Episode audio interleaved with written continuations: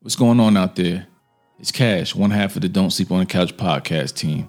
We got a great pod upcoming tomorrow, Tuesday, February 2nd at 5 a.m. Eastern Standard Time.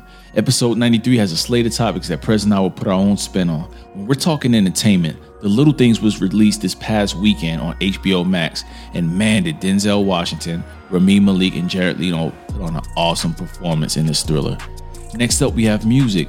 Indie artists, is it their time to strike now that the bigger artists aren't dropping? We also are gonna deep dive into T.I.'s sex trafficking allegations. We also have some topics that we're going to discuss that we pulled from Twitter. In particular, Wale, he asked the question of, has there ever been a time in music where this many songs sound the same? You know we have to deep dive that. Last but not least in music, we have our Music Week in review. Next up in our sports segment, we have the NBA League Pass, some trends and analysis, things and teams you should be watching for. We have the Rams and Lions trade. We'll break that down, winners and losers. Don't Sleep on the Couch podcast style.